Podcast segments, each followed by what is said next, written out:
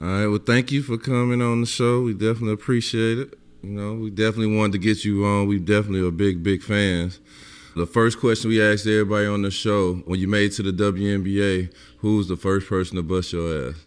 Man, you know what? That was killing me because I was thinking about that all day. You already know. it's a lot of them, man. You know what I'm saying? It always people, is.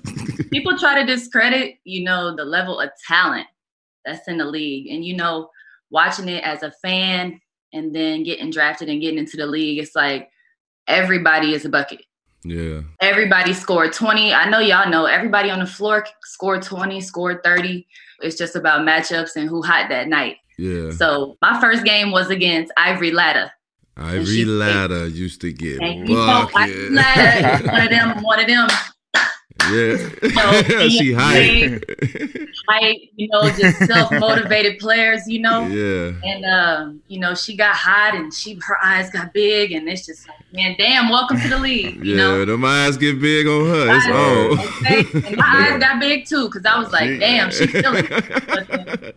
it was it was cool. It was the moment, and and shit, I I struggled my rookie year. Ain't no secret. It was just like man, and you know when you come in and you highly touted, you know that put a target on your back. Oh yeah, price on your head. Price oh, is definitely on your head. even yes, even as yes. a vet now, rookies that come in and and you know they highly touted, they got all the hype. You be like, yeah, okay. I see you. I see you. Right. I've been watching. And, you know, they see you because people watch. people peep all game. Oh yeah, she's supposed to be. Oh okay, okay. It was definitely a big target on my back. Yo, yo, yo, live on location. Me and D Miles here in Orlando, staying our ass at home, staying safe. Today we got a very, very special guest. We got Legend. the legendary lady from South Bend who went to Notre Dame and put it back on the map. We got Skylar Diggins Smith Legend. in the building. We appreciate you for gracing us Finally with your made presence. it. Mama, I made it. I'm on the Knucklehead Podcast.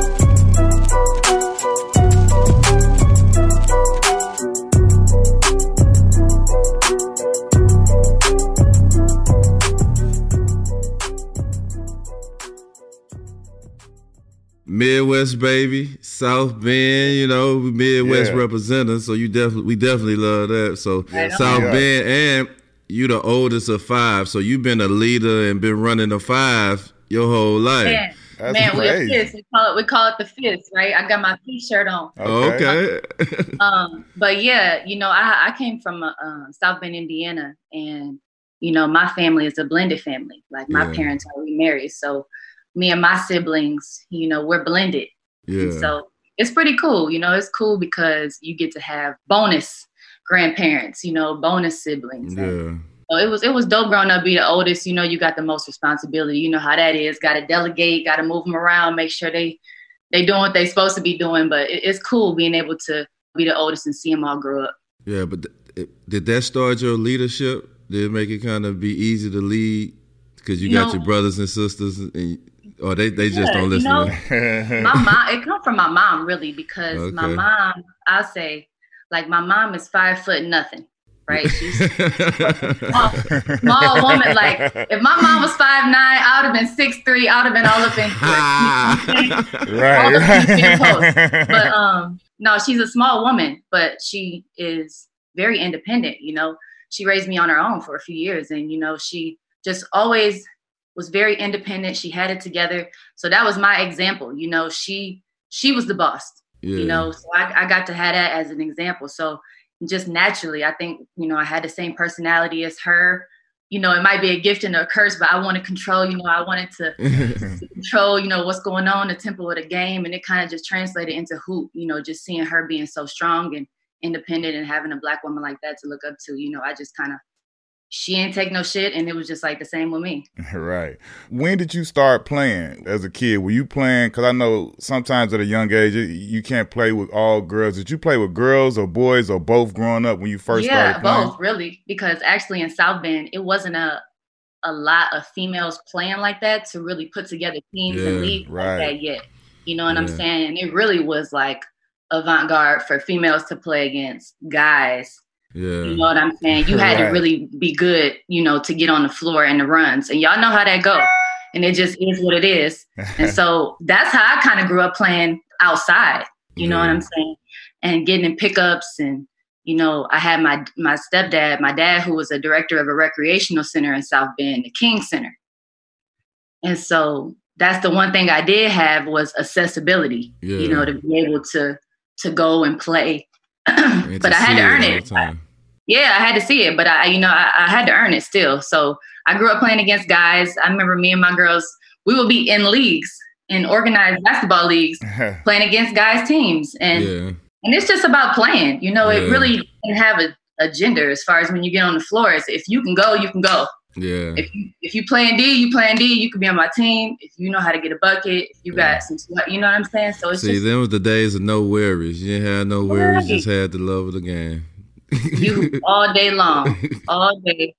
I don't know if it's like that everywhere, but I know it was like that for us in, in, in Chicago, yeah. being Midwest too. Because when I was in seventh and eighth grade, we always had one or two girls. I remember my eighth grade year, we had a girl named uh, Janae, and she used to she used to yeah. be able to shoot that thing, literally get in the game and hit jumpers. And I was like, you know, we didn't. I don't know if it was because our school, whatever, but we didn't have a girls right. and a boys and Right. We just had our team, and every once in a while, it would be a couple, one or two girls. And you'll that her game her game probably got better off of that. Ooh, like yeah. playing against y'all, having to be crafty against the guys.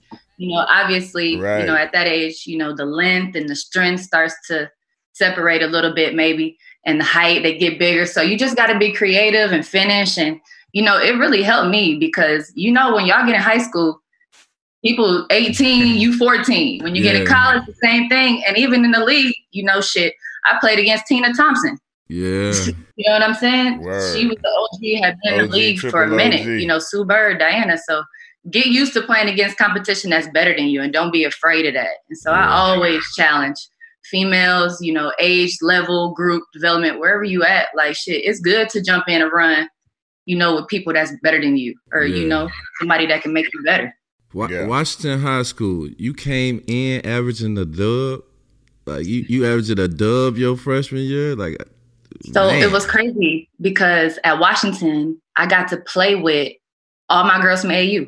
Oh, see, I was already had chemistry and yeah. everything. Oh, that's the hardest she thing. like you know? me. She like yeah. me in high school. you know, in, in, in high school, you know, it's when you come in and you the freshman, you know, you got to earn that respect. You got to, yeah. and, and I definitely did. But it was easier when you had some camaraderie with the girls where we could talk to each other a certain way and not take it personal. You know, I know you, you friend you my homegirl. We've been playing with each other for some years. So it was chemistry right away. And all my girls, we all went to college on yeah. that team. So everybody went to college for oh, three dope. different sports basketball, track, you know, volleyball. Like we had athletes. So I had a lot of help too.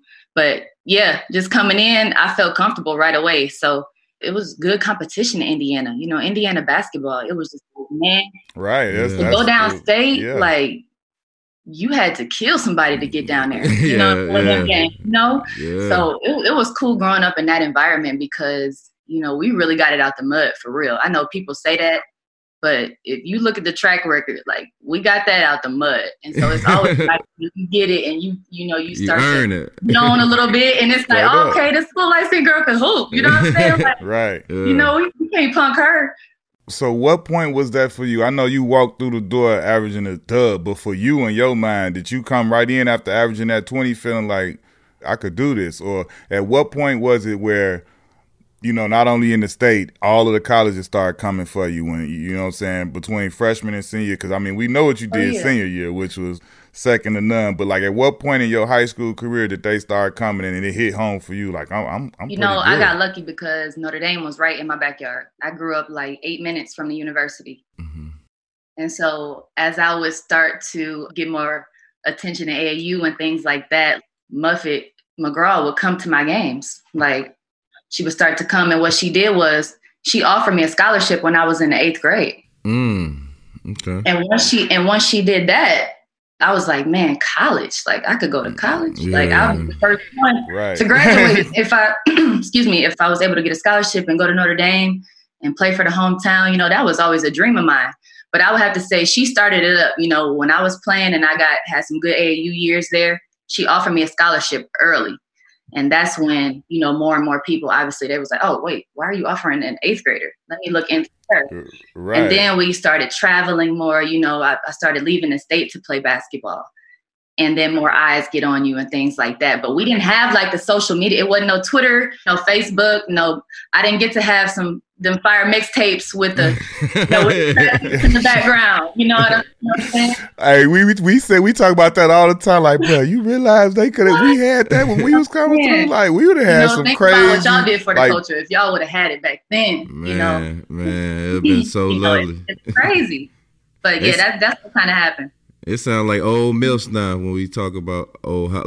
like that yeah, ain't it's happened. like rotary phone or something. We had scouting services, but Bob Exactly. Gibbons, Streets and Smith. You gotta look in the Yeah. magazines and see what's Look at them going bags on. in black and white too. It ain't had no color on the, on Okay. the page. and then the, at the tournaments, you had to play. Like that was it. That's your tryout. Uh, you Oh, know, yeah. these coaches come, it ain't like you gotta you gotta you gotta play. you gotta show up. You gotta show out. How was it like in high school? You know, you you go to school and then all of a sudden you get this experience where they just giving you all this attention, all the news is at your game, all your games packed. How was it experiencing all this fame coming in high school? But then, did your school have like a history of basketball before you got there? Yeah, we had some history. You know, we had a few players who had went on. We actually had a Jackie Batteast. She had Okay. went to Notre Dame. The, you know, she was like the one I had looked up to. She went to Washington, and then I had a few girls that were older that were in my AAU program who were going to and who eventually went on and went to college. So it was at the time, you know, we didn't even realize, you know, what was going on. I think we just were kids and like just in a bubble Having fun. open- yeah, we just was having fun. So we didn't realize, you know, we was just like get to go out here and spend more time together, Yeah. you know. And so those are my legit like best friends, you know, to this day. Like our children, you know, we're godmoms to each other's children. yeah. you know, it's like so we were just having fun, you know, as friends and kids. You know, it wasn't really like I said, it wasn't really all that extra stuff. You know, we were able to just kind of just enjoy the moment. And so that's what we did. We didn't realize till like 10 years later that we would have sold out games, people couldn't come in, they would be turning people away, turning coaches away. You know, we had, we played at Lucas Oil Stadium for for our state game. They had to put us in the football, you know, stadium in Indianapolis. It was it was huge amount of crowds that were coming to these games and you know that notoriety you don't never think that's happening but as you just go through it you know it's like shit that's cool you know that's cool i'm, I'm with my girls you know it ain't just Hey, you No, in the you know, flossy just posse. You in the Yeah, flossy posse. Y'all that fun. crew. Back then. No way back then. yeah. The, The flossy posse, baby. That's this whole crew. Hey, yeah you can take us you can take us nicely you know if you want to you know you can take us like that if you want to. So it was it was cool though you know i had fun and obviously being in indiana being in south bend you know we went to state all four years you know. I got a state ring. We lost state at the buzzer my senior year. It was a heartbreaker.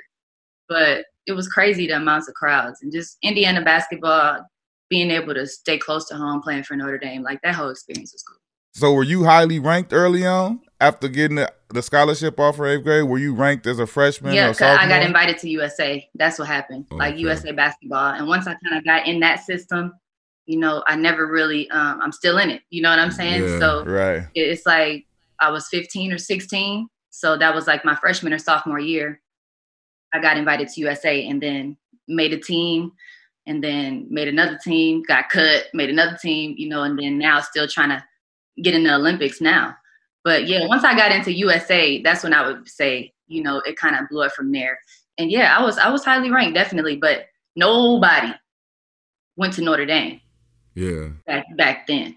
Like I was the only uh top 100 I think that went Yeah. to Notre Dame at Yeah. that time. And so everybody was was gearing me toward the more traditional basketball schools who were powerhouses, you know, UConns and the Tennessees and Yeah. you know, but uh for me, I wanted my mama to see me play. yeah. So I, I I wanted my granny to see me play, you know. And so I wanted to stay home, but definitely nobody was going to Notre Dame back then. So I remember it used to be people that would come up to my mom and be like, "Why are you letting her come to these games?" Or you know, "Why are you letting her? Why are you letting her come? Like, like is she really about to to go to Notre Dame? Like when you got Pat Summitt coming to your games, yeah. why are you letting her? You know, uh, you know, even entertain this?" Yeah. but but my mom she was always huge on like academics so she Yeah. didn't play no games so for me it was Notre Dame, and if I didn't go to Notre Dame, then I was going to Stanford. So she wasn't playing no games with that. T- tell me this: a lot of people. I mean, we all been through high school and seeing how it go with the circuit, and you know, from freshman to senior year. Like you were somebody that was highly touted early on. And still, at senior year, came out Gatorade Player of the Year, Female Athlete of the Year, National, you know, Naismith Player of the Year, McDonald's. You did, you still remain like, how yeah. tough is that to be at the top early on, that. knowing that, like yeah. he said, people got a price yeah. on your head and everybody gunning for you the whole time. But then you still senior year, because we all know stories. Each of us could tell a story of a class where whoever was ahead, and then you know yeah. freshman and senior year guys caught up and passed them or whatever. How hard is that for you to stay on top and maintain that position? It's hard. Throughout? It was hard. It was hard, but you know what? Like I said, maybe because it wasn't like all the social media and stuff like that, I didn't really pay attention to you who no was pressure. what. You know, it, it to who was what. I didn't really know. You go to certain AU tournaments, and that's what it was. It's like when we matched up AU, you know, it is what it is, you know. Bust that ass. I'm gonna bust that ass. I didn't really care. no, and that's just that's just me saying I didn't really. I think I was just naive to just like it wasn't a social media where I could go look up. Oh, you know, like that. It was like ESPN. It was yeah. some of the, you know, USA camps, obviously, where you could see your competition. But I felt great yeah. during those moments. So I just I didn't really care, you know, really. And my mom would tell me all the time, like, don't be in nobody business. Don't worry about what nobody else doing. You just you go to the gym, you put your work in, and your game will speak for itself. So I think that's just what it was. I was so like in a cave, just pooping. I just that's all I wanted to do. That I was just like, I feel like I'm supposed to be doing what I'm doing. I'm supposed to win Naismith if I'm putting this work in. Yeah. You know? And yeah. so that, that it's it's harder now, honestly, as a pro. And I know y'all know because every year, you know, the game, the level of the game is just like linear. They coming, they coming. They, Every they draft, they coming. It's like man, and they stomping. You know, they stomping. Yeah, yeah. And it's, it's so impressive to me what they doing now. You know, but it's just even harder because for us specifically, I talk about this all the time. We only got twelve teams. Yeah. So it's twelve spots. Sometimes it's eleven spots, twelve spots. So. Yeah it ain't that many spots. So yeah. you gotta definitely stay on top of your game because, like you said, they coming, man, and and it's it's so competitive, you know, to just even get on a team. Yeah, y'all look like the old NBA when it was real competitive.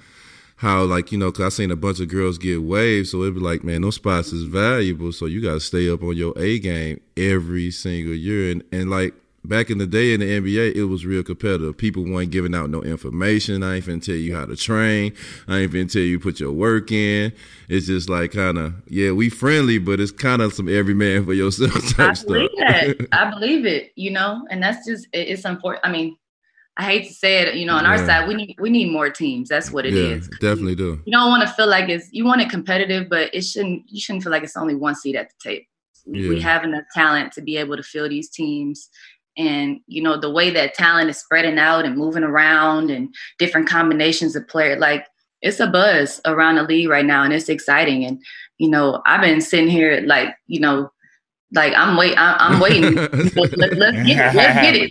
But, um, at the clock. yeah, it's it's exciting. It's exciting, you know. But we definitely need to expand. You know that yeah. hopefully that's the conversation that's, um, you know, obviously this is a weird time, but hopefully that's a conversation that comes to the table soon and we can seriously talk about that yeah. and uh, showing off you know the talent that we have in, women's basketball Is stanford was the school that you almost chose yeah you know my girl Nneka Ogwumike she was like Wiggins. my best friend. Okay. Yeah, like, and Candice Wiggins. I love what? Candice Candice Wiggins. I love her game. You know, that was like one of my favorite oh, players.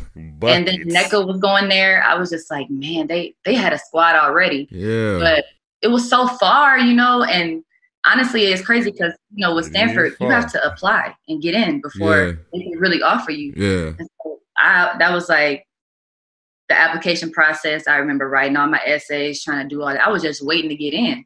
And usually when you get in, it's like, boom, okay, I'm going. And then I was like, man, I was nervous to kind of go that far. Yeah. But then at the same time, I don't really know what I was looking for that Notre Dame, you know, didn't already give me mm-hmm. um, with, a, with a bonus to being home. So yeah, Stanford would would have been mine. What was what was yours? You said when oh the school that I probably went to? Yep. I committed to St. John's. I told uh Big East. Yeah, I committed to St. John's. They had that little run with Ron Artest and Erick Barkley, so he was playing good them couple of years and I was looking for a point guard to play with. Like I wanted somebody to get me to rock. So Omar, mm-hmm. he wanted to go to North Carolina, so I was gonna follow them there. And North Carolina didn't choose him, so I went to. He chose St. John, and I was right behind him. Like yeah, and he led the nation in assists. So I know if I would have went to yep. college, I got some of them dime. Yep, exactly. Smart, well, smart. smart, smart. Yeah, so I went to DePaul, obviously, but it would have been Kansas. Mm, I was.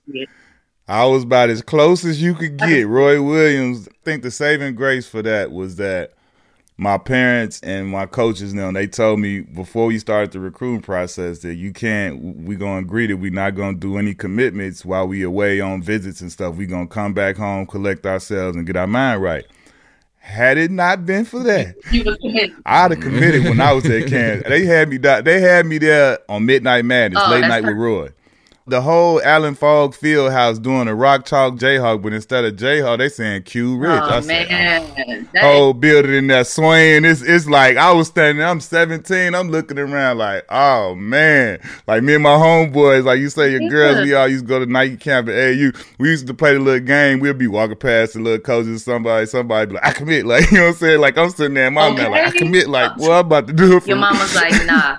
Yeah, no, I, I see that's that's exciting though when you never like really experienced that and then you know on that level, you know what I'm saying? It's like that's in college. Yeah, like, I, I love my college Man. trips. I took all five of my jobs. I went everywhere. oh, I took I took three of mine. I took three. I went to Penn State because my best friend went to Penn State, and then they had a, a dope coach who coached at Notre Dame, Coquese Washington. She actually mm. back at Notre Dame now with Niele.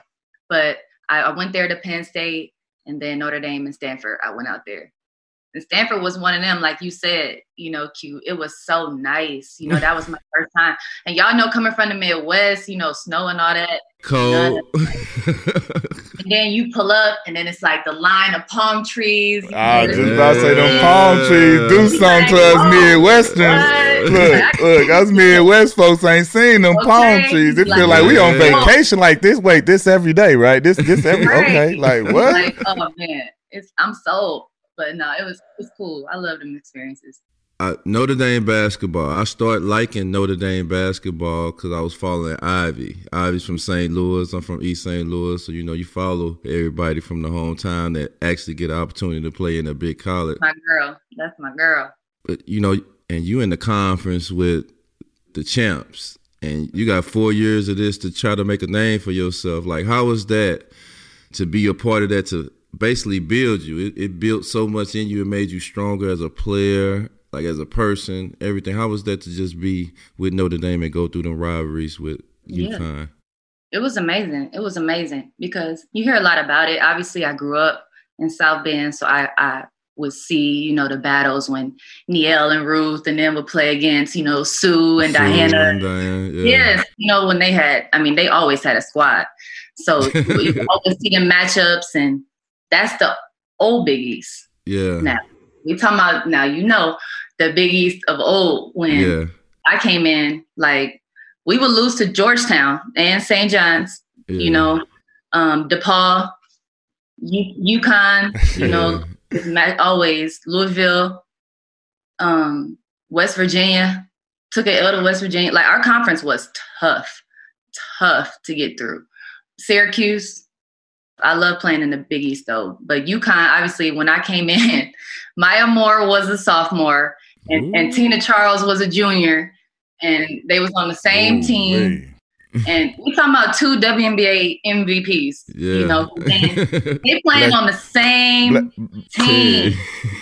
Bless everybody else hearts. Bless their hearts. And you got to play there. Oh, it was a massacre my rookie year or my freshman year. I'll never forget playing there. And they just I mean, they don't care. They'll call you everything because you you inherited, you know, the rivalry. You inherit the beef. Once you, you put the, the on, you, you, the beef now. you know, and so by rookie, I'm like, what, what, what? You know, it was like it's a eye opener. You know, they really and and it makes sense. You know, they got the harshest environment. They the champions.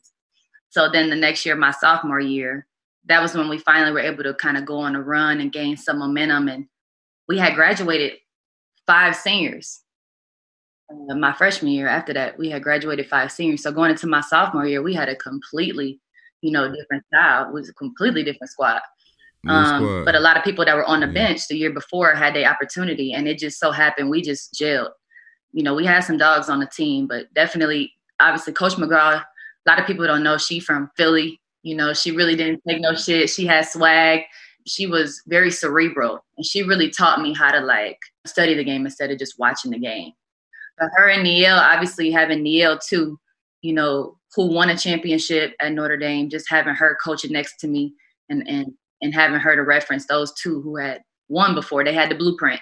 So we went to end up going to three Final Fours and you know two national championship games, and obviously you know against UConn, you know I think we had started oh and something, and then I think I ended up breaking 500. I think, but our, our, our matchups, you know, were always important. Like they they were always like the Big East championship or the Final Four. You know, it was always something that, or like right, my senior night, triple overtime. you know, like damn, it was just always something at stake when we just so happened to match up. Y'all gonna be part of this. They gonna be part of your moment. right, exactly. Like yeah. they were ranked number one, and we had to go there and play them in Storrs. Nobody ever loses in Storrs. It was my senior year, and we were ranked five, and then we won that game. Like it was just always something at stake. We happened to yeah, when we happened to play each other, and I it was, that. that was, you know, I would love to eventually sit down with everybody and you know do a documentary about everything because it's we talking about twenty something, you know, twenty years, you know, with Arike hitting her buzzer beater to Niele yeah.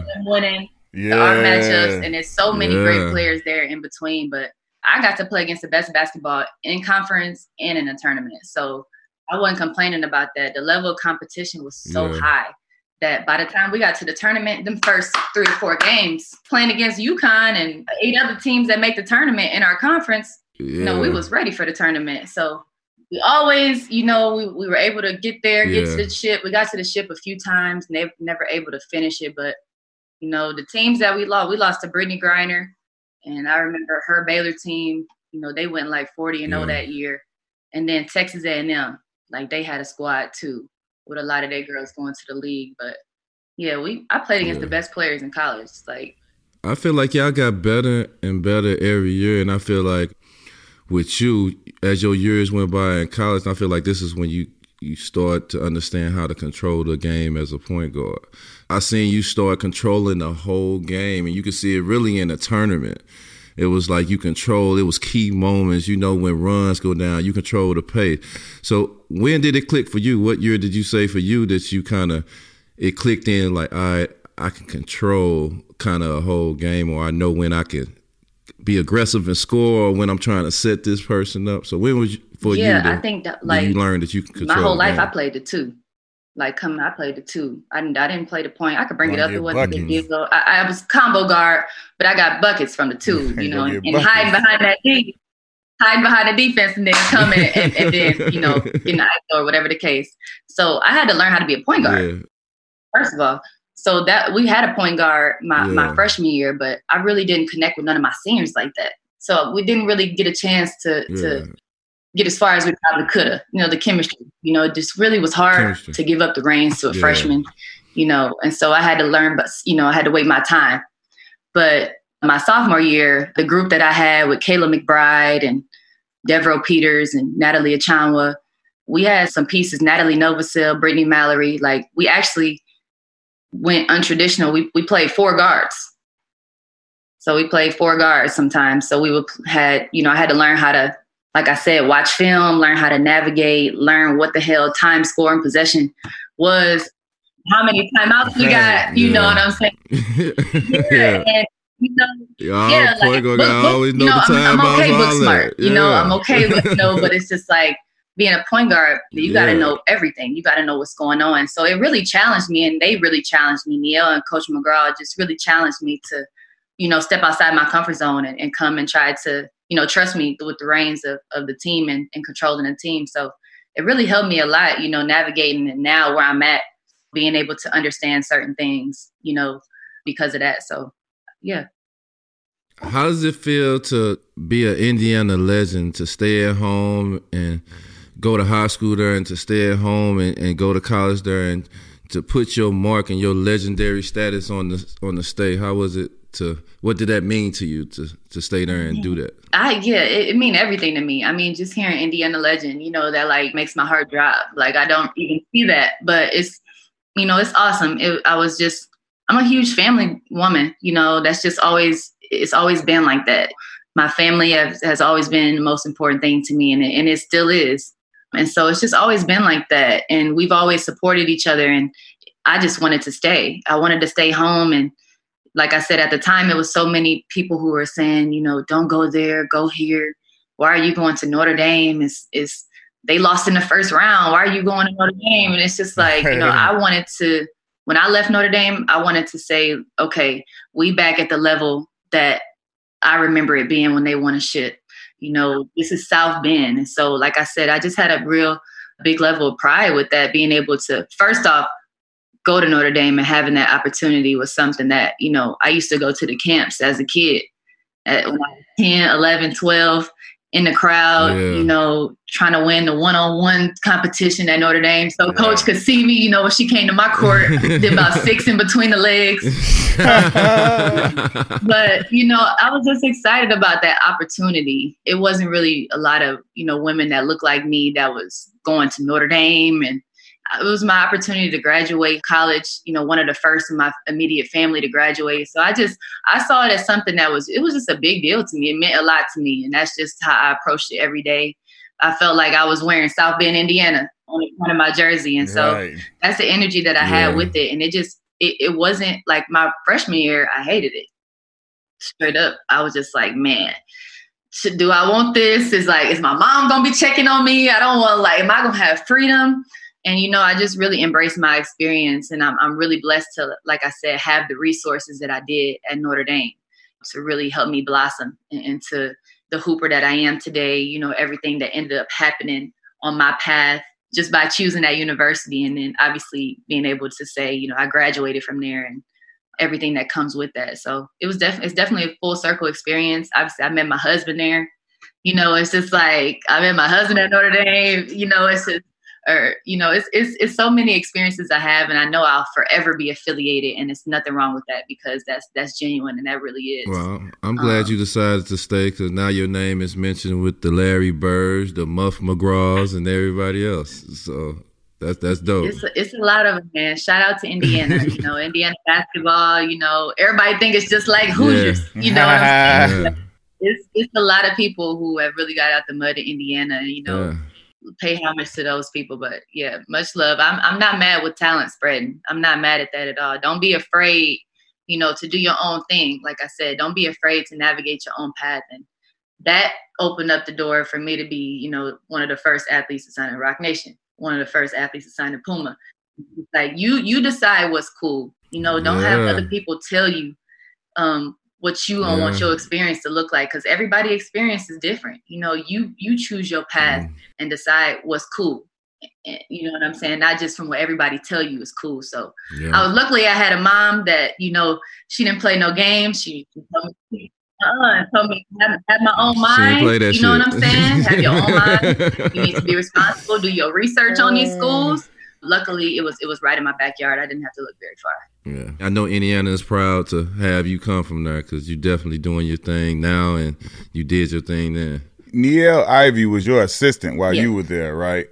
Now she's the head coach. So we talked to A'ja Wilson. We were talking to her, and she was just telling us how impactful and how much it meant for her to have Dawn Staley as her coach, somebody who looked like her, could relate to her basically on every level. You know what I'm saying? As a young black girl coming up, can you talk to me about? the impact of Niele being a head coach and the representation of African American women, female coaches in the game, and, and, how impactful that could be from yeah, your standpoint? I think it's so important, and I always have spoken this: like you can't be what you can't see, and so to have that representation on the bench, and not only you know um, as an assistant coach, you know, but having a head coach, especially at a university like Notre Dame, who honestly um, in the right. student body doesn't have a lot of that diverse representation. So to have her who has always been a trailblazer, obviously she's just coming off being the assistant coach for the Memphis Grizzlies. And, you know, I don't know if she if people notice or not, but she was undefeated in her scouts. Um, like, you know, yeah, we know, know what that you means. Yeah, you know, means. you know. So you know, it's just like just having somebody like that. Just all the examples. Carol Owens too is another black woman who was on staff for me, and just somebody I grew up around. Coquese Washington now is back on the staff. She's a black woman. So it's three black women you know, and it's amazing. And and that's what I would like to see more representation of that. A women, a women, and not only you know that structure of being a head coach, but you know our league. Let's have coaches that look like what our league look like, looks like. And, and the majority of the representation in our league, if 100% of men's jobs go to men, you know, we have to start seeing more women getting these positions and and black women and not only in basketball yeah. in C-suite level positions. You know, it shouldn't just be one seat at the table for a black woman um, yeah. um, in these upper management, what their upper management looks like in these positions. So representation is important. We need more black writers and black people and black women that are writing about us and our game, you know, and translating our message. We need more people that look like us that we talk to. And think about all the writers that y'all like not trying to be on a soapbox, but I kind of feel irresponsible if I don't had this energy right now. You know, just think about all the reporters and people that you talk to over the years and what that representation of lack thereof looks like. And so, yes, I think it's a, a great start to have women that look like me, women that I can look up to and, and aspire to be like as examples. And Niele has always been somebody that's who's been that for me and so many people, just a trailblazer. And the list goes on and on. I think one of the things about us and us doing knuckleheads and like you know everybody want all the NBA players, the big time, big name players, but one of our things too was wanted to do the WNBA players because it's like you know, once you're a basketball player, you love it no matter who's playing it. And we wanted to tell these stories, like you're saying, you, you wanted to have right. We wanted these stories to get out of there, especially for women, because you can hear them jewels that just get dropped, or just hearing somebody else's journey or coming up from the way they came up. A lot of people have a different road to the top than others, and that was one of the things about our platform that we really wanted. Yeah, do, we need y'all. We appreciate yeah, y'all. Like yeah. you know, we need y'all to be allies because if not y'all, you know what I'm saying? And I had a conversation earlier with someone in the NBA. We were just talking uh, about that. Um, and, and, you know, I'm a mom, I'm a mother, I have a son, um, you know, and just it's, it's so important, you know, to see those allies and to have, you know, men and black men be allies and likewise, you know what I'm saying? And so it's awesome for y'all NBA guys who actually know the game, play the game, and no shade, not Joe Schmo off the couch. You know what I'm saying? Trying to disrespect right. what we've done and what we've given to the game, but you know, actually people who have given something to the game, understand the game, and who are you know who are the real hoopers. Yeah, you know, and, and, speaking yeah. of what you said earlier about you know showing people that look like them, I think when we first started this, you know, we drew lines in the sand with what we were going to be about and, and, stuff like that. But I think as we've gone on, we've learned, just like you just said, we are a representation to the kids in the community that you could go pro at podcasting. You could still be in the sports world. Maybe you're not the most athletic kid, but you want to, you love sports. Like you can go pro at this. This is, you know what I'm saying? And we also showing a lot of the players that are playing now that are going to be former players at some point that this is a career transition where you can still take the narrative and we feel like that each time we sit down with players that we know that we have a built-in comfort zone with them because we are them. We their peers and we not trying to do mm-hmm. anything malicious to them because we've had it done to us. We want their stories to be told the way they want it to be heard in their words. And we don't want it to be a clip off of a sentence and then something look wrong. Like you know how that go we want oh, we, we, want y'all to feel as good about the interview as we do because we know when we felt good about interview, we tell our friends, "Yo, man, you see what I did with such and such." Like we want y'all to have that feeling every time they come and you walk away from it, like, man, I can't wait till that come out. That's gonna be tight. Like that's we want the feeling to be. So that's why we use our, our platform the way we do y'all got credibility too. Like you for the culture. It's proven. you know, it's proven you for the culture. You know, everybody who don't know that. You know what I'm saying? Come on now. Yeah. Everybody knows. everybody know that. So you know, you definitely had the credibility first. I appreciate that. You've been through it, so people trust what you got to say. That it's gonna be some real stories. You know, it's it's great telling all these stories. You like you said, you get little anecdotes. I'm sure every time. I know I do when I watch. It's, it's dope. It's dope. You know, being able to have a platform you know, yeah. to share. And so it, it, I appreciate it. Third overall pick. You know, your boy went third hey. too, so you know you special. you know, you third overall they pick. Sleep, they sleep. Go so going to Tulsa, like how was it going to Tulsa Shock and you know leaving from all the success you had in high school and college, and now it's a it's another journey. You don't have the mom Muffet right. with you. You know what I'm saying? It's like you kind of got to go on and be a woman. Have my now. real mama. You know what I'm saying? no, Tulsa shocked. I was shocked. Like I was like, whoa! I'd never been to Oklahoma, and I didn't know Tulsa what it looked like. You know, if I seen a picture of it, you know how what to describe yeah. it. But I end up loving it. You know, we had a great support base there actually. And um, yeah. had we had more resources, we probably could have been more successful. You know what I'm saying? It was just like a new franchise that was, we were trying to get our feet underneath us, but the fans were so loyal that when we moved to Dallas in 2016, our, our franchise moved from Tulsa to Dallas in 2016. Yeah. Mm. We had fans from Tulsa that would still drive the three hours down to come to the game. Yeah, wow. we did. Now we did. hard. It was it was it was a great following in Tulsa. So it was it was cool because you know they never had like the the closest professional team that they had was OKC. Yeah. Was it like two hours right. away?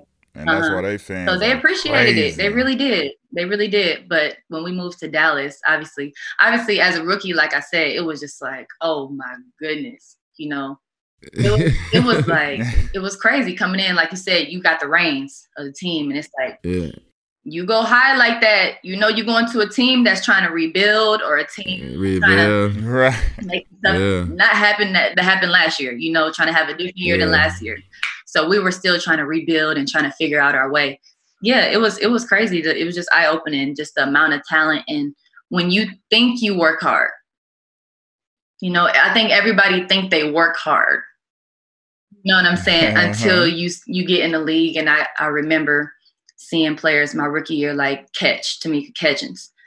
And Catch will be there like four hours. When I walked in the gym, she was sweating or on the court doing stuff already, you know, and I was like, oh my goodness, it's a reason why she's a Hall of Famer, you know. And then I see Becky Hammon flicking the ball up, you know, and I'm like, what is she doing? And then in the game, she rocked it on me and finished. Mm. like, oh, that's what she was doing, you know. And it's just like it's so intentional. You know, the great players are so intentional with what they do. It makes sense. It just makes sense. And so I had to step my game up really. So my rookie year, I think I averaged like eight point five points or something like that.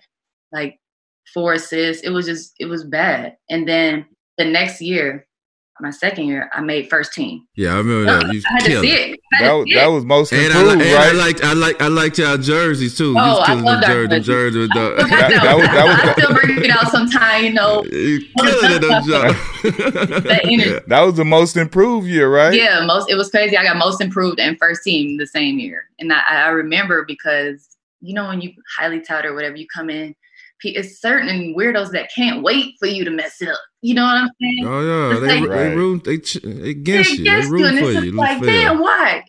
But you know, I had to earn it, so I'm not mad about it now because I'm still trying to earn it. I'm still trying to win a championship.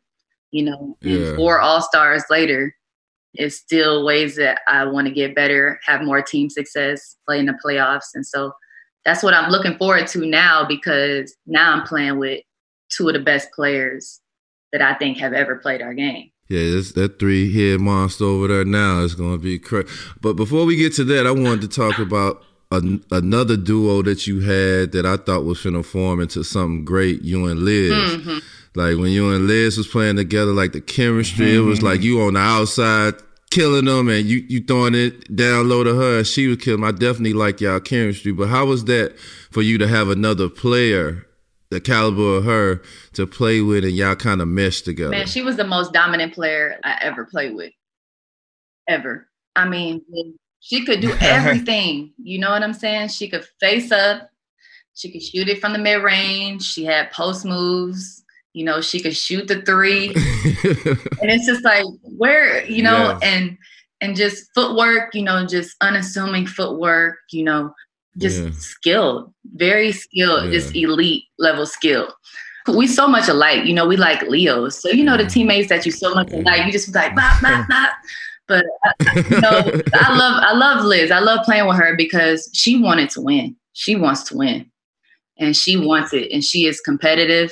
And anybody that's like that, you know, I'm down with them.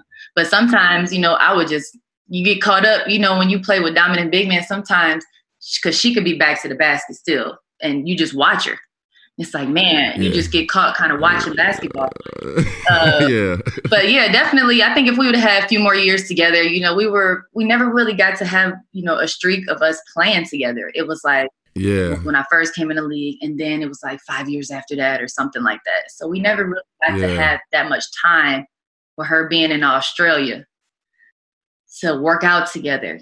And, and so yeah. I think I think had we you know had a few more years together, you know, we could have did some damage. Um, yeah, I definitely think so. When I got a glimpse of that and just seeing how well y'all just went inside and outside, I thought that was definitely a dope combination yeah. for you. And I felt like you said it was watching your career. It was like, yeah, that's the best player she to play, and it showed. And y'all showed together instantly when it got Going. It was easy because like she would, if she was dominating, they would have to double her, and then so I wouldn't get to see as many doubles and blitzes, and like I had had a little more freedom. I think it'll be the same with Brittney. I think Brittney Griner is. I feel the oh, same yeah, way about Brittney Griner. Most I feel the same way. I think she's one of the most dominant women we ever had. You know, just able to do everything. She can play defense. You know, she's she's quick on her feet. She could switch yeah. the screens. You know, she'll run the floor. She could dunk the yeah. basketball in the game. You know, at will. Yeah. And that's that's different when you're talking about somebody finishing like that. You know, and then obviously Diana. I have Diana on the floor. I get to be on the floor with her too. So our schemes are, you know, we put bodies and bodies on her. You know, it's just like she's so well respected. you you you got to guard her once.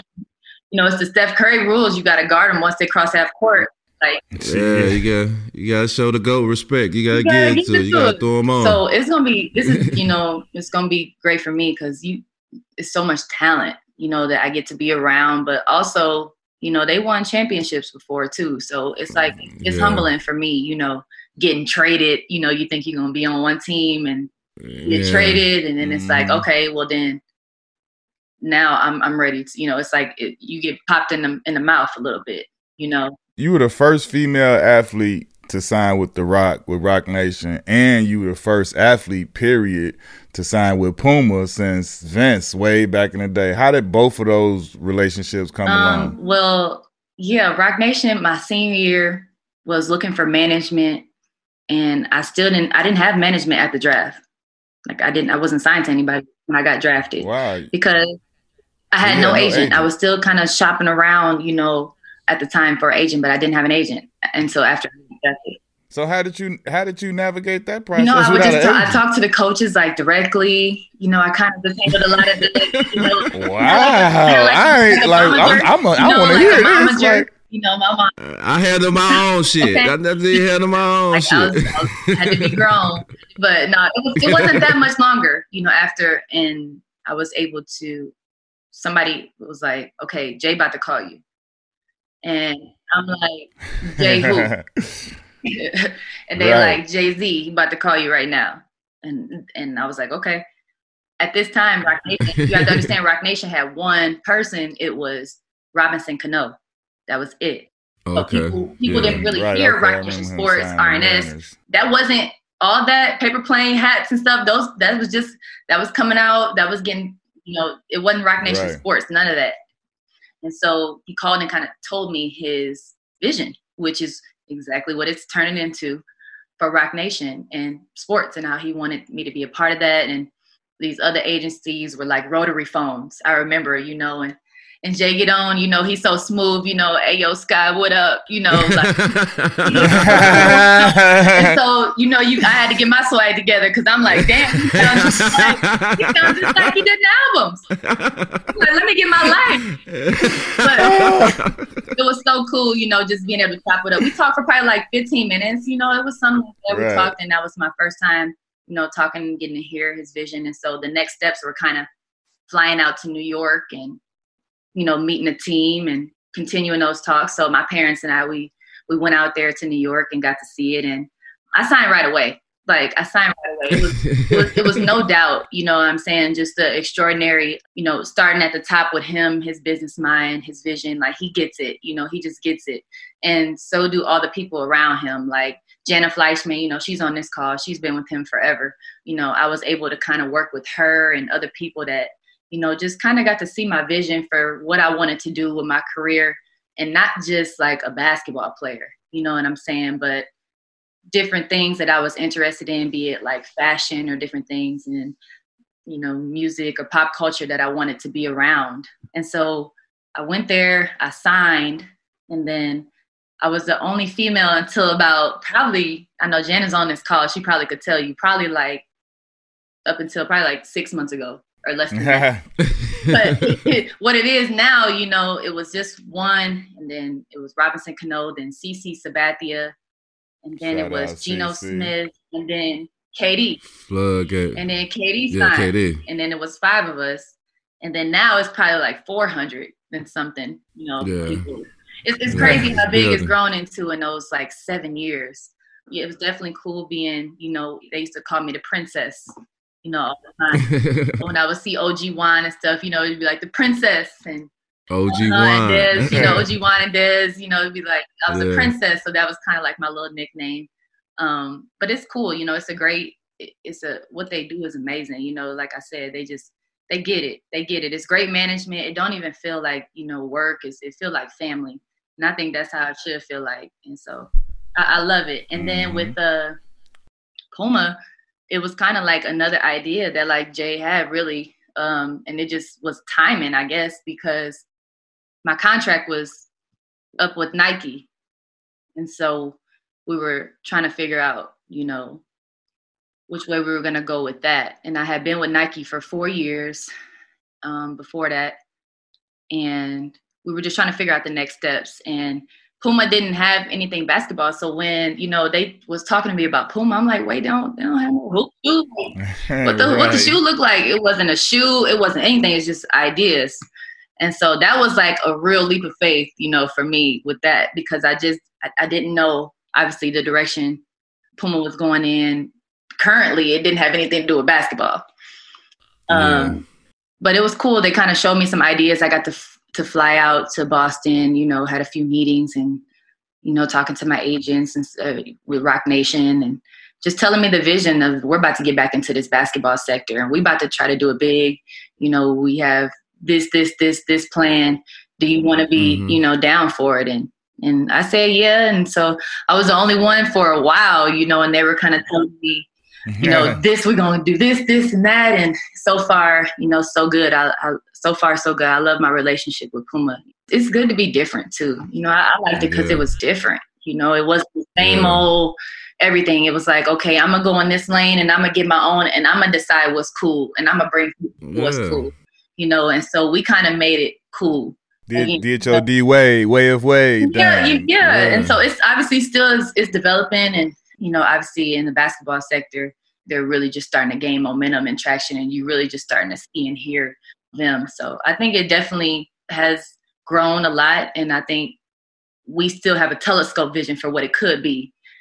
So yeah, yeah I, I, think it's awesome. It's cool, and I, I'm.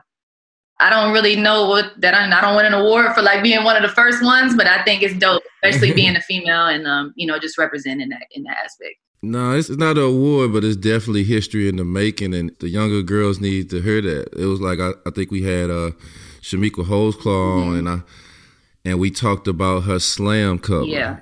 Like the girls need to Legendary. hear this. This is this was one of my favorite colors, and it's a woman on the front cover with a Knicks jersey on. And I thought it was one of the hardest covers ever, ever made. Ever. you know what I'm saying? And like girls need to see that to be different sometimes. You know what I'm saying? Tell me this. What are your thoughts and feelings on the new the WNBA CBA? And do you feel like you had any any impact on it? Well, I, I think it's great progress. I think the CBA is great progress. I think that I know that we have great leadership in the WNBA who, starting with our president, Nneka Ogwumike, like I said, was a, a good friend of mine, having her leadership at the top, being able to sit at the table, being able to have these conversations, these tough conversations and being able to fight for the opinions of 144 women who have a slice of the pie and have a seat at the table. And so it's not all the time in the WNBA, you kind of got to prioritize what you want because you're not going to get everything. So to me as a mother, the most important thing could be my child, you know, making sure me as a mother, you understand what comes with that and wearing that hat and making sure that I have all the resources there that I need for my child and, and, and myself and my family. Whereas if you're not a mom, your main priority might be this, this, this, and that, or depending on what market you're in, your experience may be different than my experience. Does that make sense? So we may want, you know, our experiences may be different, but we know that we would like to get to the point where we're, you know, we want more teams, you know, we're chartering, where we get more marketing dollars and resources to be successful. You know, it's like the chicken and the egg, you know, we need resources to be successful. We need those TV deals and to be shown. We need to have exposure, more exposure for our league to continue to grow. And so I thought the CBA definitely showed progress. And I know I was very, very vocal about my experience last year and being a first time mom and, you know, not having a place to pump, not having a place to store, you know, not going into too many details, but that is what it is. I'm a mom. I have a, I have a wife with four yeah, kids, exactly. so you know I absolutely and, and as a hooper, you know, I'm not putting my breast milk in there with the Gatorade. I'm just not doing it. Um, and so, you know, I think just it's education and, you know, really, I'm not the only mom in the league. We had other moms who spoke up and said a lot of great things, and everybody contributed. We had over 90% who voted on the CBA, so almost everybody participated. And so I definitely think, you know, when it comes to some changes on motherhood, you know, like I said, Nneka is a close friend of mine, but her being the president, I was able to go to her and, you know, just talk to her about my experience. And um, like I said, other mom and moms and other women spoke up, and there's a lot of great things in the CBA now, even family planning has been added to the CBA if you want to plan for your family in the future. And so it's great to see. It's a great progress. I think what I hope is that it gives women in every corporation, in every sector, to have the audacity to say what they need and to use their voice and speak out, you know, throughout any type of um, market. You know, as a woman, as a mom, I need this. You know, I should be provided this and to fight for those rights. That's one of the biggest thing I love about this era, cause like our era, you used to have to take shit to the grave with you, but this era, like people is like speaking up, saying their experiences, just telling their story, and people can relate to what's going on. So that's one of the biggest thing I just love about this era is that people actually are not afraid to just say something and and, and give your opinion and that's why we get change. It don't change overnight, but it's a good way to step forward. Yeah, t- tell me, like you just said, you're a mother and you have a son. What are your thoughts on the social climate right now with what's going on in, in, here in America, or really around the world right now with the situation with George Floyd and everything? What are your thoughts yeah, about everything? It's, it's devastating. You know, it's devastating, and and you know, especially to we we just talking about experiences that you know, I know somebody who's had a certain experience, a family member, myself, my husband, uh, uh, some encounter with the police where it may have went too far or, you know, something that shouldn't have happened, it escalated. You know, it's too many of these stories. It happens too much. It's disproportionately affecting, you know, black and brown people who are affected by police brutality. And you can't sit back as a human and pretend like it's nothing wrong. You know, even you know, my white grandmother is like, this is, you know, boom, boom. And it's not enough to be just sit back and be like, I'm not racist. You have to be intentionally anti-racist. And everybody who is racist, who doesn't have that energy, who, you know, they need to be called out. And and you see a lot of people being called out. And it's fine to have an opinion, but it's also fine for people to have opinion about your opinion. I think right now, my son is 15 months. I don't have to have that conversation with him right now. But my husband is 28. And every time he goes into a store, especially in this climate, I'm sending my husband into the store with a mask and gloves. That scares me every time he, he leaves the house now. I'm uncomfortable with my husband driving at nighttime. It's a different set of rules that we've always had to follow. And this grief process that we have to continue to endure over and over again. And finally, it seems like people are starting to see it through another lens. Yeah, I feel like this time is different a little bit. It feels a little and different. and and we talking about something that was caught on tape. You know what I'm saying? Why are we investigating something that was caught on tape? You know, how am I supposed to explain that? You know, and it's just it's tough. It's tough conversations that we've always had to have, you know, in our community, unfortunately, and now it's just being done on camera. So hopefully, you know, it needs to start with legislative change. You know, we need to try to police reform. It's cool that people are marching. We need people to sign up and register to vote and make sure that we that Absolutely. we we got 60,000 people at a march. We need to have somebody out there with a clipboard registering people to vote. It's so important to make sure we have elected officials in place who care about us in our in our communities and, and look like us. Honestly, we need more representation. You know, it's just it just makes me shake my head. Like I don't know how many times a day I just get caught just shaking my head. And especially as a mom, watching the video, hearing George Floyd call for his mother. To me, as a mom, when he said that, he summoned all the moms. And so it, it makes me say that I need to be doing more. I need to be doing more. And, and I can do more. And I plan on doing more. So it just, that's how it makes me feel. I'm like this. It's, it's whatever y'all want to do. You know, that's how I feel. It's whatever everybody want to do. I'm down. But I think just it's important to really look inside yourself and to say, okay, how can I really make a change? Am I actively trying to make a change or am I just sitting in the house complaining about this shit? You know? So my energy right. is I'm trying to actively make a change and, and figure out ways that I could do that. So it's definitely inspired me a lot, but it's just unfortunate that it takes this for us to try to fight for for some justice. You know what I'm saying? Yeah. Yeah, because like you said, we've been this song we've been living forever, far before this, far before any of us. But like for me, it's an especially scary time. I have a, my my stepson is 16 years old, right? So since he can't, he moved here with us since third grade. So about third grade, since he had gotten here, I can't say every week, but I asked him often. Like I asked him almost, I asked him enough that when he when it happened to him, it wouldn't be mm-hmm. like culture shock. I would ask him every every so often, you somebody call you an N word yet? And like when I first asked him, he was like, "Why you asking me?" I was like, "Cause it's gonna happen."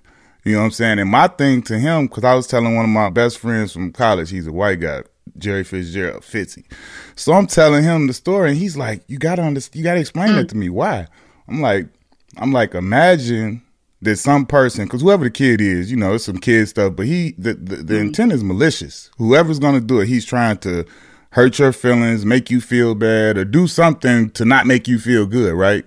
So imagine that this is the first time, whoever this kid is, that that's the first time he's hearing that. And he gives that kid that satisfaction of being shocked or crying or reacting whatever way, giving him that pleasure. I got you.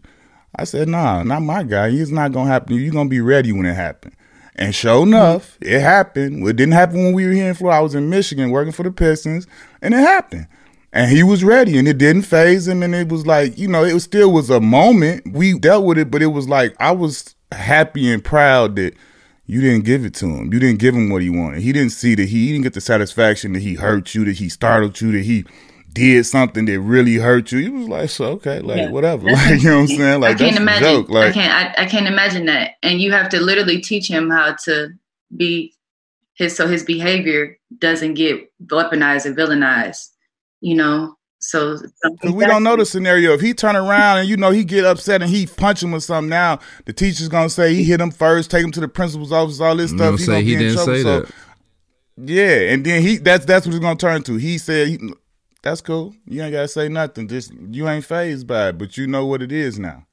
It's crazy the stories that you know. Even Breonna Taylor, you know, it's like her story may be a little more seems a little bit more disconnected from like this main the mainstream movement right now but you know she was just she would have been 27 i'm 29 so just to think about me in the in the house you know with my family and, and to just be killed you know for no reason and to still not have these officers arrested it's just like if they were any other person off the street y'all would have been arrested the same night you know, and wouldn't have the bond either. You know, when he gave him a bond. I'm not, I'm not understanding. nah, so we'd have had them on TV with the SWAT team running out with the helicopters, embarrassing cameras. And you don't even everything. have to announce like you're the police. It's just it makes me so mad. It makes me so mad, and it, if I'm scared to when I do have to have these conversations, you know, with my son. What are we gonna say? You know, he watched the news right now. Even then, I'd be like, no, baby. If they try, I don't they'll show the video or something and i'm like no you know i try to just shelter and protect him and it's just so symbolic it's so symbolic but you know something has to be done and, and you know we need to continue to fight it's not good enough just to for we need convictions you know we need convictions not just arrests and yeah we need change we definitely need change the whole system change like rewriting everything like because it's, it's crazy out here when you came up who was the female or the woman that you had in your game after? The one that you looked at and was like, man, I want to be like that or have game like that? Honestly, when I was coming up, it was three people I was looking at like that. One was Coop, right? Like Coop. yeah, yeah. H Town, you know, Coop. She just her game was so nasty. You know, I just like the way she just was crafty with the ball. She could just get a bucket and she, you know, she always got and ones. Like she was just real crafty with the ball. I just loved, and I loved her energy, how she kind of had some charisma with the crowd and with the fans yeah. and stuff, you know, could interact and just really take over the game. She fed off. She fed off of that. Another player that I really watched was Dawn, Dawn Staley, Dawn. and that was like the whole. Really, Dawn got me. Dawn was the first like black woman in Team USA that '96 team that I got to see that looked like me. I'm like, oh wow, that was my first time seeing like, bro, yeah, yeah, it was like me. it was a uh, Lisa, Lisa Leslie, yeah. Rebecca Lobo, Dawn, and Sheryl Swoopes. Yeah. And those was the ones that came on. I was like, wow. I was like, mommy, look, it's like I can play. It, it was just, and then after that, the We Got Next campaign started, and then the WNBA started, and then I was able to kind of see him play. But definitely Coop, Dawn, and then I watched Cappie a lot. Cappie. That's my girl right there, Cappie. I love Cappie. I watched Cappie yes, a Cap. lot, a lot, a lot, a lot. She was just a oh my goodness. She like you already know. There's no Chicago. You know her swag, her game. She wasn't afraid of nothing. You could smooth game. She played smooth, against. Yeah. Oh, when you talk about playing against guys, you. I mean, it's just. Uh, oh yeah. I, she didn't right. She didn't. Before. She didn't. She don't miss a beat. But she was just such a bucket. I was just like, man, Cappie Pondex. It didn't matter. She was so shifty.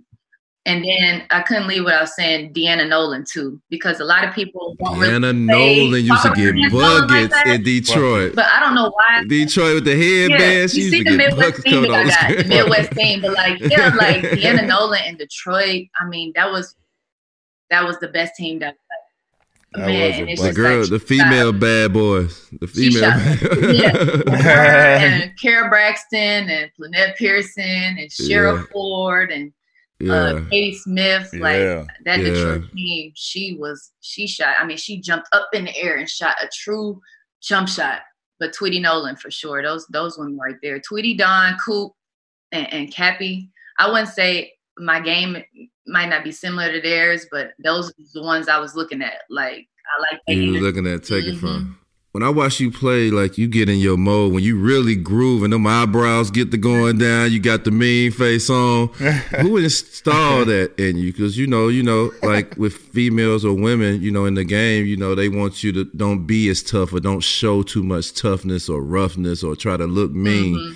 But who installed that in you? Like, nah, you supposed to make that mug and bust whoever asked you playing again. Yeah, I mean, I was like I said, maybe my mom had like the small short woman complex thing. um, you know, I've always had had attitude.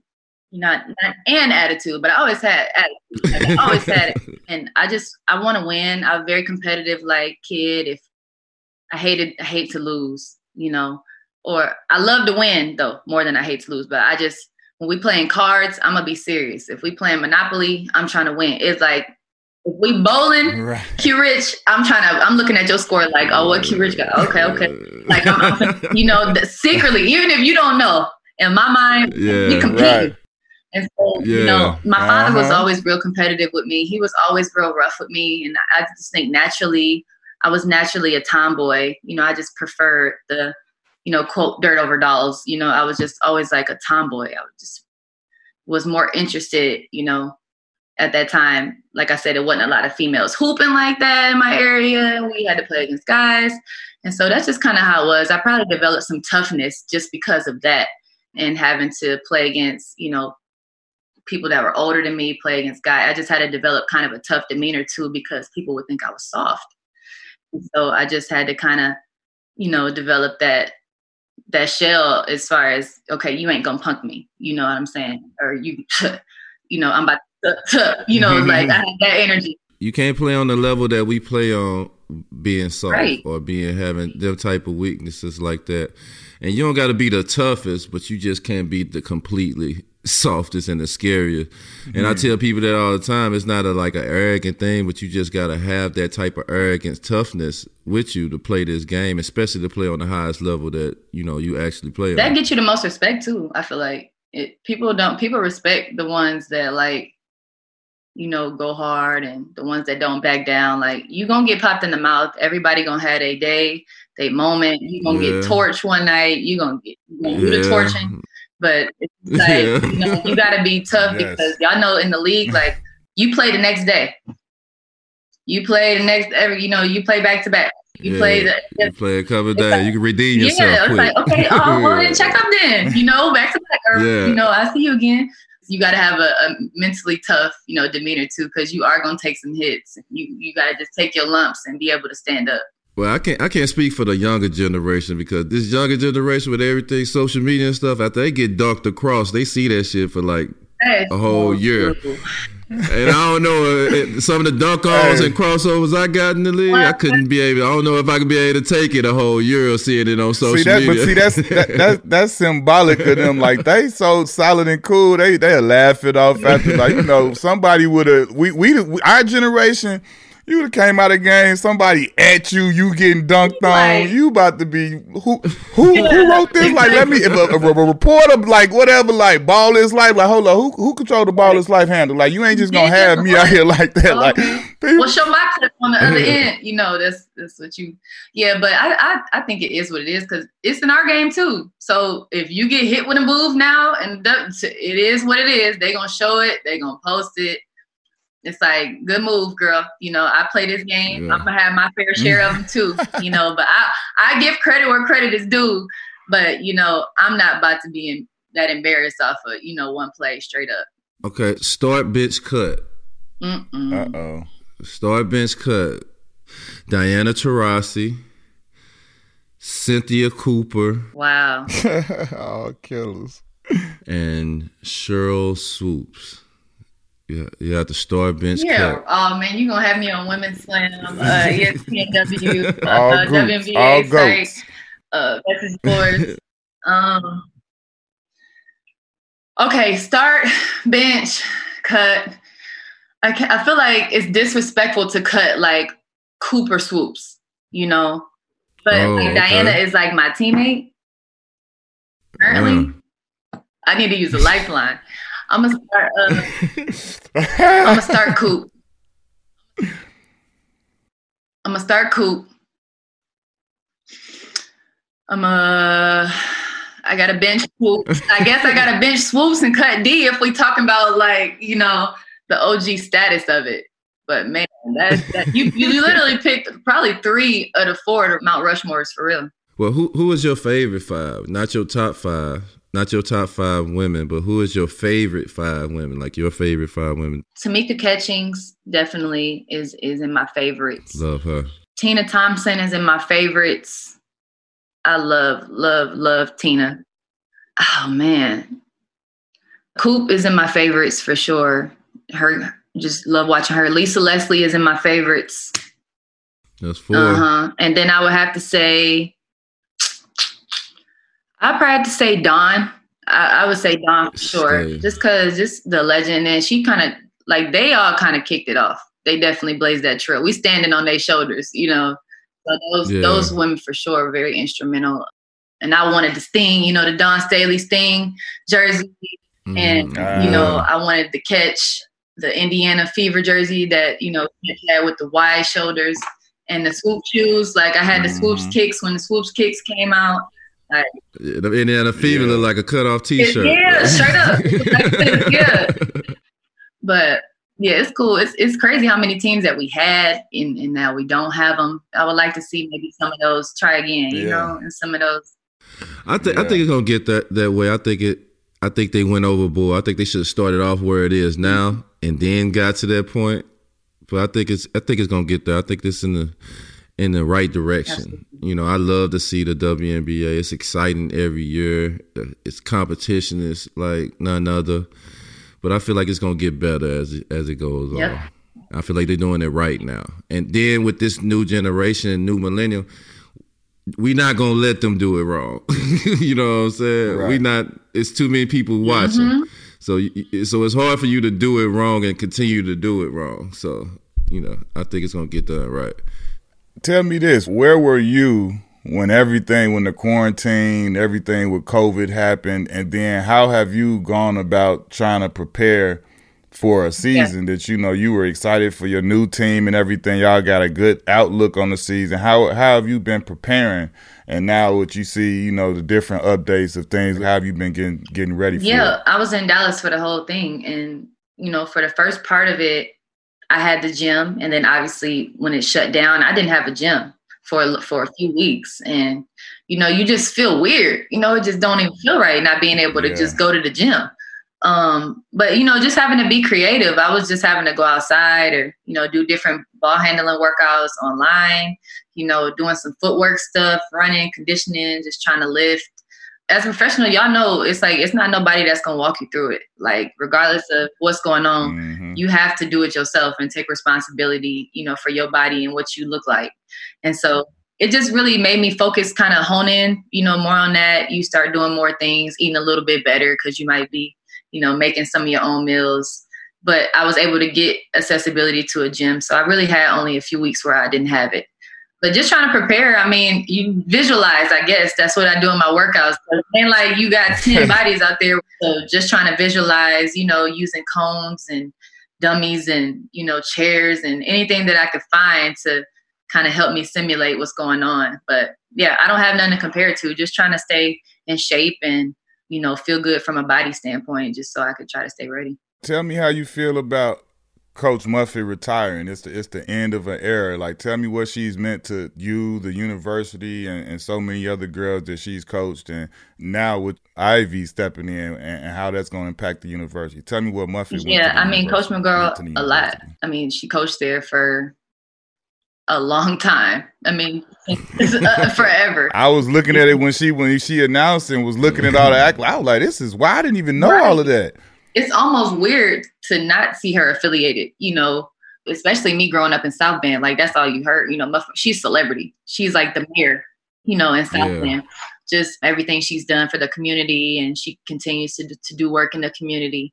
But she gets it, you know, she gets it. She is a player's coach who just care about the connection that they have with you outside of the lines. They care about what you're going through, you know, growing up into a woman trying to just navigate Notre Dame and college and, you know, balance all that new found attention and, you know, just everything going on. She was always a voice of calm, and you could tell that she was such a pro. She had been there before. By the time I got there, I don't think I could have surprised her with anything or any situation. You know, she had pretty much seen it all. Um, but I was just blessed to have somebody yeah. like her who she wasn't afraid to take you outside of your comfort zone, you know, and she really challenged you to try to see how, how high your elevator could go. You know, she really didn't let you or allow you to, if, if we playing five on five in practice, my team could be winning.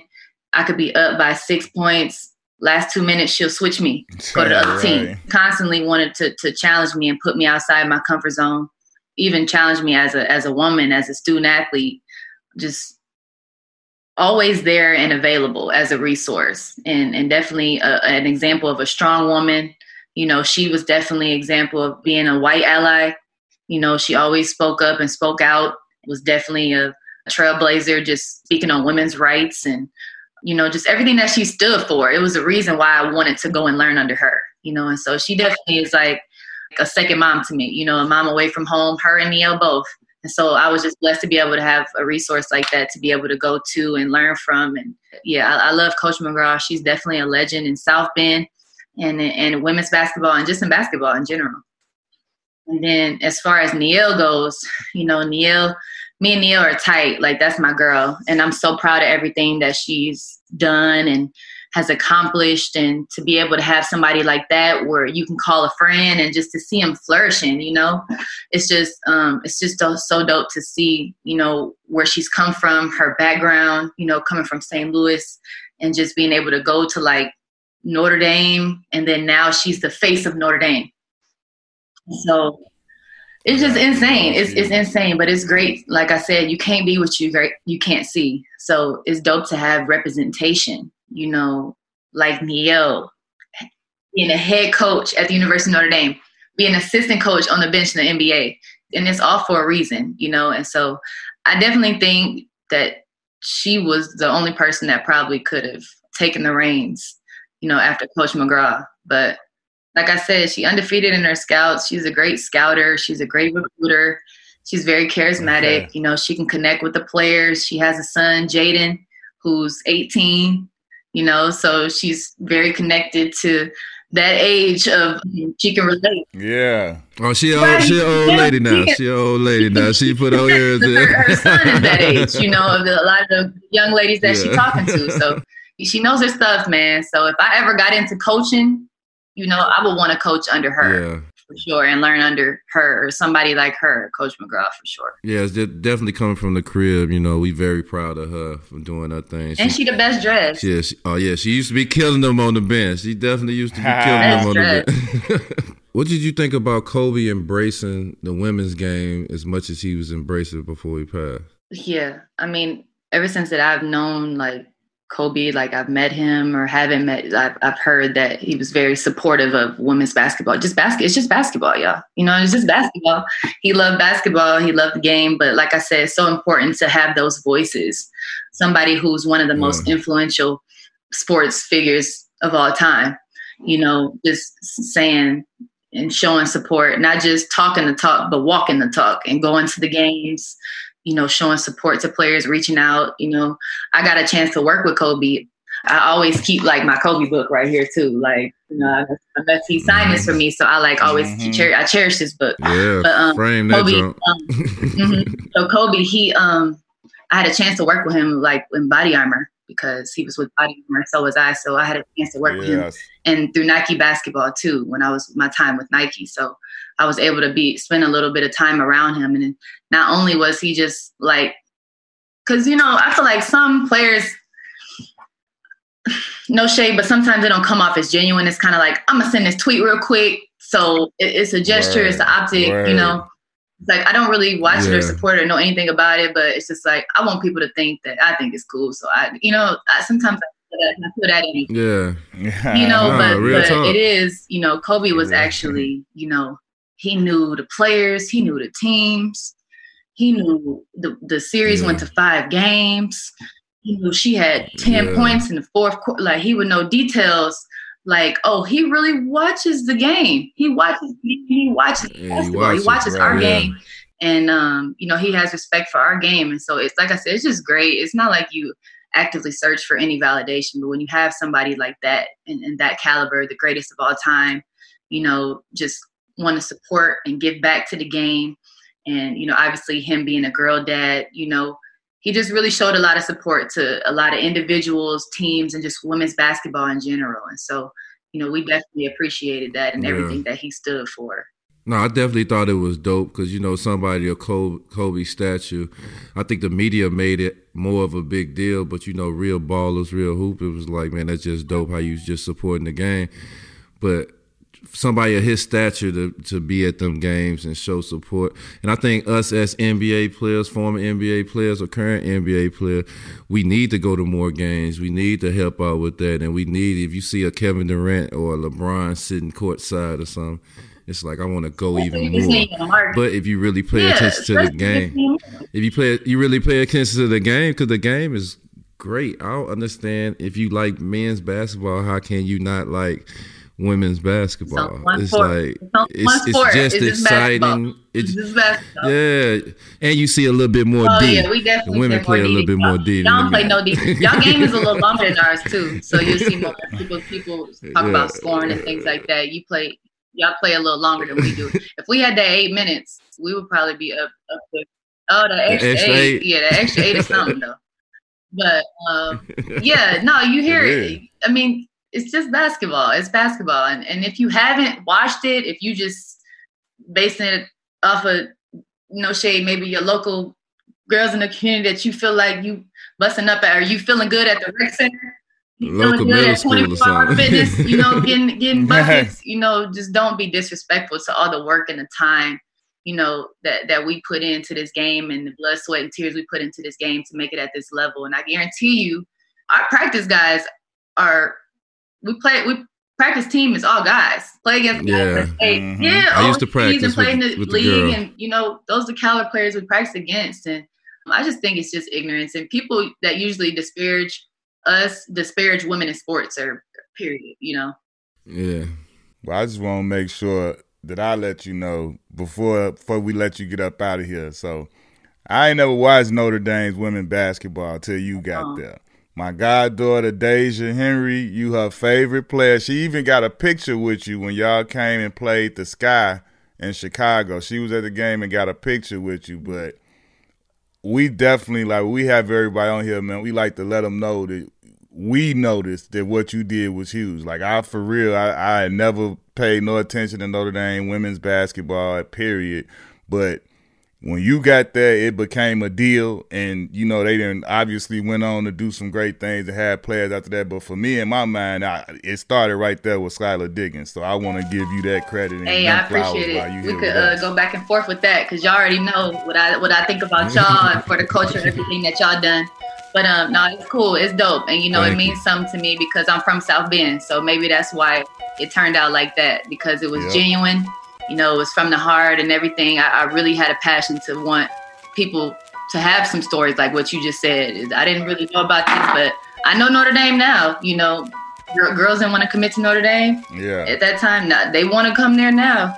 You know, so it's awesome just to see the yeah. success that it's had, and I want to see it flourish. I have no I don't care who's more successful. It's like records and things are meant to be broken, you know, and I want to see it flourish. I already got mine hanging up. I'm already immortal in there. I already got my band in there. uh, I want y'all to keep adding them, oh, keep adding them. So I definitely appreciate y'all. Like I said, I appreciate y'all, y'all platform. This is like one of my favorite podcasts to watch. So I'm happy we were able to make it happen.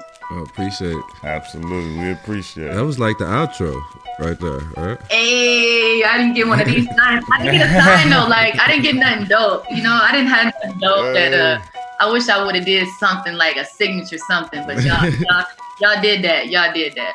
Oh no, you, you did your thing. Yeah, I'm I'm glad the culture even embraced that for for we can have even like people like you for, to come up and even see that and took that with you. Like man, that's that's dope for us. Like we really really appreciate that because we just want anybody who just said they liked our game or liked the way we rock. It's definitely a blessing.